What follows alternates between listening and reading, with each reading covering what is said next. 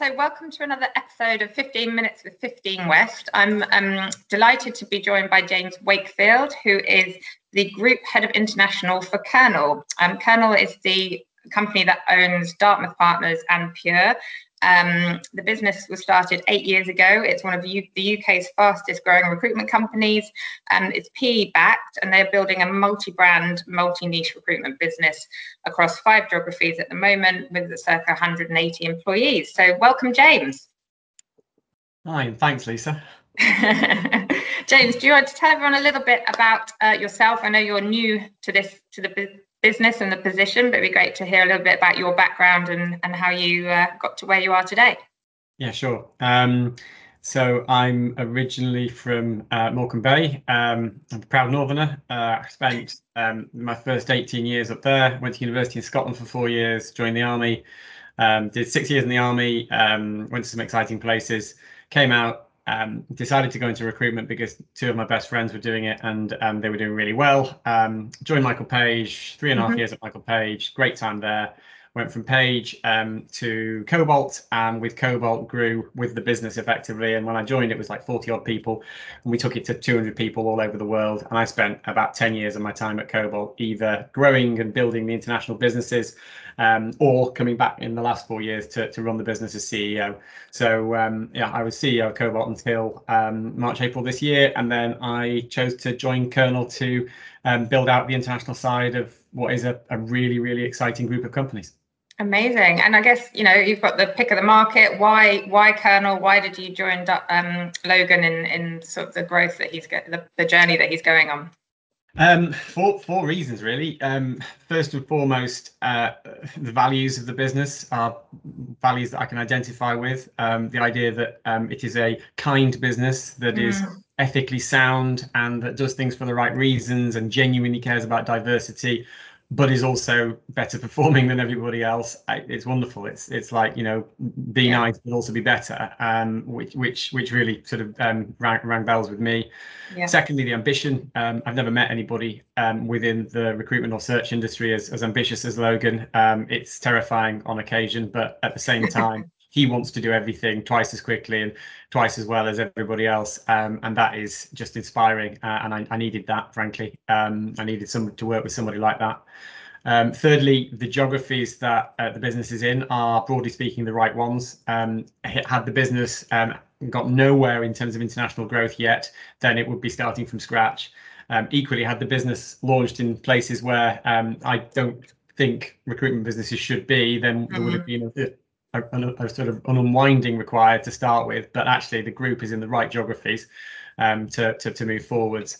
Yeah. Um, and then finally, the, you know, the, the plan is to do what I enjoy doing. I, I like being outside of the UK. I like to build businesses. Um, I like to be sort of having that global view. I, I love traveling, and yeah. the, the, the group needs to grow internationally um, and needs to do it quickly. So you know, it was almost like a, a, a job that was made for me. Um, amazing. So, how, as a business leader, um, do you map out an international um, growth strategy that is, you know, as ambitious and, and can live up, as you say, to to Logan's, um, uh, you know, pace and, and ambition? Um, well, you you start by having a plan um, there's many people have said clever things about having a plan and the importance of it in the past, but ultimately, lots of people don't have a plan. They do what they do opportunistically. They do what they do because um, mm. they, they see um, something that they that they want to try out. I think um, we're starting with a proper plan. Um, secondly, that plan has got to be based on um, real data and, and fact. And so instead of seeing an opportunity and going and chasing it, you think, where are the best markets in the world? Um, where are the markets that have growth potential? Where are the markets that suit the brands that we're operating with? And you pick those very carefully and you, you stick to those. You don't allow yourself to be to, to be distracted by, by, by, by other things. Mm-hmm. Um, thirdly, you've got to build on the strengths of the business that you join, um, and you have to understand um, the, the, the, the, development of the, of the business that you've joined and what's got them to that point. point, and you have to harness the strengths of the business that you join. So, um, you know, both Dartmouth and Pure, which are the, the, two companies that make up Kernel at the moment. But more will follow, but both have um, strong, strong identities, both have strong values, both have um, strong track records, both have got USPs of their own. So it's building upon those. Um, and then it's putting together something which says this is where we want to be in three or four years, and um, and then sticking to it. Um, mm-hmm. It doesn't mean you can't be opportunistic. If you set up your, your your your place you want to be, your vision in three or four years' time, which we've done, um, then there's lots of different strands that make up that vision, and we could do this one or this one or this one, and it doesn't necessarily matter which order they go in, but we mustn't do anything that's outside uh, of, of, that plan because um, if we do, we'll get distracted and we'll waste yeah. time. And I, have I've enjoyed what I've done over the course of my time in recruitment, um, and I've learned as much from making mistakes as I have from getting things mm. right. And in this role, I don't want to make any mistakes. I want yeah. to get it right first and time. At Cobalt, you had did you have 14 offices globally? I think at one point we had more than that, um, for maybe 15 or even 16, uh, yeah. and it was wonderful fun. And we were operating in New Zealand and Singapore and Moscow and and and, and Austria and Germany and America. And it, great, fantastic, wonderful for air miles, um, but not terribly efficient mm. and uh, not great for economies of scale. Mm. And only part of it was was was planned and strategic. A lot of it was opportunistic. Um, so you know, having enjoyed that and learned a lot from it, come here and I just want to get it right, get it right first time, and do what we did at Cobalt in ten years, yeah. in three or four. Yeah, I think I've seen a lot. Of, I mean, I've worked for businesses where you've kind of opened offices off the back of people, you know, people wanting to go and live in places, and it's like, well, no, actually, let's just have a plan and stick to, you know, the growth recruitment markets and. And I think that's where people have been the most successful. But um, so just in terms of, I'm interested in terms of your strategy. Um, with regard to like acquisition versus organic growth obviously you know you bought Pure Search um, back in end of 2019 um, do you think there'll be more acquisitions or do you think you're going to be focused more on organic growth There'll definitely be more acquisitions. Um, I can't talk to that acquisition. I was I was nothing to do with sure. it when it was made, but it's a good one. Um, uh, I think there'll be a balance between acquisition and organic growth. Um, as a as a basic rule, if we feel like we can um, based on fact, logic, and, and, and, rational thinking, build something ourselves, then we will. Um, if we feel that we can't, um, then an acquisition is, is the right way to do things. Um, and it's that combination of, of value drivers, of scale versus opportunity versus sector expertise, all of these different considerations. But if we think we can do something ourselves and we can do it over the course of the timescale we want to, then we'll do it ourselves organically. If not, then we'll acquire. Um, and um, the idea is to build brands that are complementary to one another. And from an international perspective, I want the brands to be working in harmony um, uh, because that gives us the opportunity to gain from economies of scale, to gain from the cooperation between um, specialist brands. And um, in a way, you know, we, we don't want to become a single brand generalist business but we can go up against single brand generalist business businesses by having a group of specialist um, niche boutiques operating together in harmony. And and outside of outside of the UK, that's that's really exciting. Amazing. And Kernel are um, hosting, I think, is it fair to say your first event or webinar um, next week, which is focused on creating value, how you create value in a recruitment business. So, I mean, obviously, anyone listening that um, hears this before Tuesday, do do jump on that. But um, my question to you is, why is international expansion so important to building you know a recruitment business worth investing in?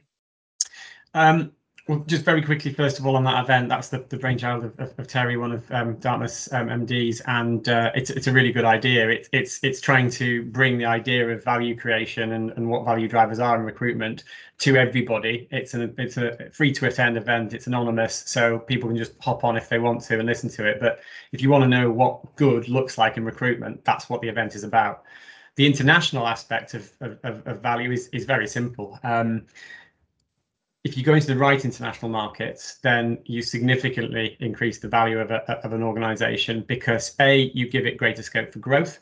Um, as long as those markets um, that you're going into are scalable. And the, yeah. you know, the, the, two biggest developed markets in the world that are truly scalable are Germany and the US, which is why a lot of our attention and focus will be in those two markets. Um, two, you, you you put your eggs in more than one basket, um, and you you spread your risk, um, yep. which is great because um, it's rare that everywhere turns um, at the same time. So the, the more baskets, the better. Um, and and three, there are markets that are deeply penetrated, i.e., there are a lot of recruiters per job, and then there are markets that are less penetrated, i.e., not as many recruiters per job. And if you go into the markets that are less penetrated, then the money you make in those markets and the potential to grow in those markets is worth more than yeah. it is in very competitive places like the UK or Australia or the Netherlands. And again, that's why Germany and the US are so exciting. They are significantly less competitive, despite the fact that they are very competitive, but yeah. it's significantly less penetrated than, than the UK. Yeah, Absolutely. And just on the US, um, obviously, you know, we have a lot of clients. You know, our business was founded on UK headquartered businesses that are scaling across the US. So why what is the what is the opportunity there? Why is everybody piling into the US? 340 million people. Yeah. um, that, that helps. But also it, it's one of these things in a lot of regards, um, the US service sector is way, way, way ahead of any other service sector in the world. But for whatever reason, um, within recruitment, within search, um, the UK businesses have have got a real strength, mm-hmm. and they tend to, if they get their approach to the market in the US right, and if they adapt to the dynamics and to the culture, which is key in any international expansion, they tend to do incredibly well. Um, so it's it's it's the biggest developed market in the world. Period. It's English speaking nice and simple. Um, the, the, the money is spread more evenly around a very very large country. Um, here in the UK, we're always talking about London, London, London. If it's not in London, it's probably in Manchester, and if it's not in those two, it's probably not not anywhere. Whereas yeah. the US, you've got different centres, and each of them is a money centre. Each of them has its own financial services, its own its own sort of ecosystem. Similar, the same is true in, in Germany to a degree as well. Um, and so they just the opportunity, the opportunity is huge. And you know, if we're talking at the moment about um, Dartmouth and Pure and looking at the scale that's been achieved in the UK, which is an incredibly competitive market, you then take that to a market which is potentially half as half as penetrated, and also then look at how big that market is. It, it doesn't take um, the, the, brains of an archbishop to work out that the scale that you could achieve in America is almost it, it, it, it makes everything else look look look tiny but you've got to be committed. You've got to commit to it properly. You've got to do it properly. You've got to respect the fact that it's a different market and that um, just doing it the, the, British way is not going to work. Um, yeah. And you've got to persevere as well. A lot of businesses have gone to the US and have either tried and failed or have tried the wrong way, failed, failed, failed, and then got it right. So, you know, with, as with any international expansion, you, you have to adapt to the dynamics, dynamics of the market and to the culture. Amazing, great advice there. And any sort of, without giving away your trade secrets, any sort of um, overview you can give us on your plan across the US? It's obviously you've got Pure in New York, which is amazing, and they've got you know that business is going absolute gangbusters. How um, are you going to start on the East Coast and work your way west, or is it still? Yeah, it, it's it's it's pretty simple, but it is based on on on fact and logic and, and data. Um, we will um, we are already in the process of um, starting a Dartmouth team, which will operate um, alongside that Pure team from the same office in New York. Um, the first people are already in place, and we're hiring for that team. Um, and obviously, New York is the biggest financial center in the world, and so Dartmouth, which is um, brilliant within the private equity, the investment banking, um, the what I would call the, the, direct investment principal market space, is is fantastic. So um, New York, very simple. Start there. Um, big picture, I don't want seven or eight offices. I think you waste a lot of time in, in small small places. You don't get economies of scale, so it makes far more sense to aim from the start um, with the US, probably for a, a four office business um, in the future, and a four office business that consists of 200 plus people um, group wide, so covering the, the, the different brands that, that we will have as part of the family.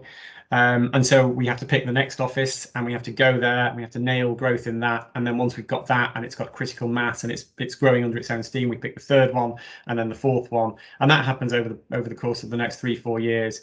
And then each time we make an acquisition, we assess whether or not that brand is going to fit the office network that we're building and we put it in there if it does um, and so it's it's it's pretty simple but hmm. again it's not making the mistakes that others make or that i've personally seen made or made in the past not yeah. too many offices good geographic and also sector coverage do your research on the markets make sure that they are genuinely um, big enough and and and um, and and uh, correct for your your your particular brands and what you want to achieve and then just focus on, on, on building businesses in them.